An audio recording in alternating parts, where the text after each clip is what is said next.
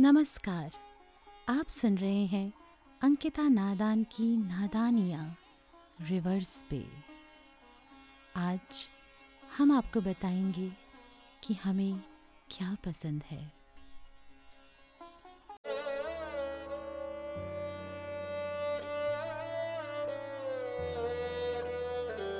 मुझे पसंद है चाँद सा हो जाना। कभी पूरा पूरा। कभी आधा अधूरा रह जाना। कभी स्मित चांदनी सा रोशन। कभी स्याह रात का आलिंगन। कभी तुम्हारी ज़िंदगी से एकदम गायब।